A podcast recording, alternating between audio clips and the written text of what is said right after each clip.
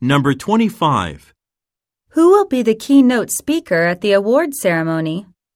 A. No, the first one. B. That speaker is damaged. C.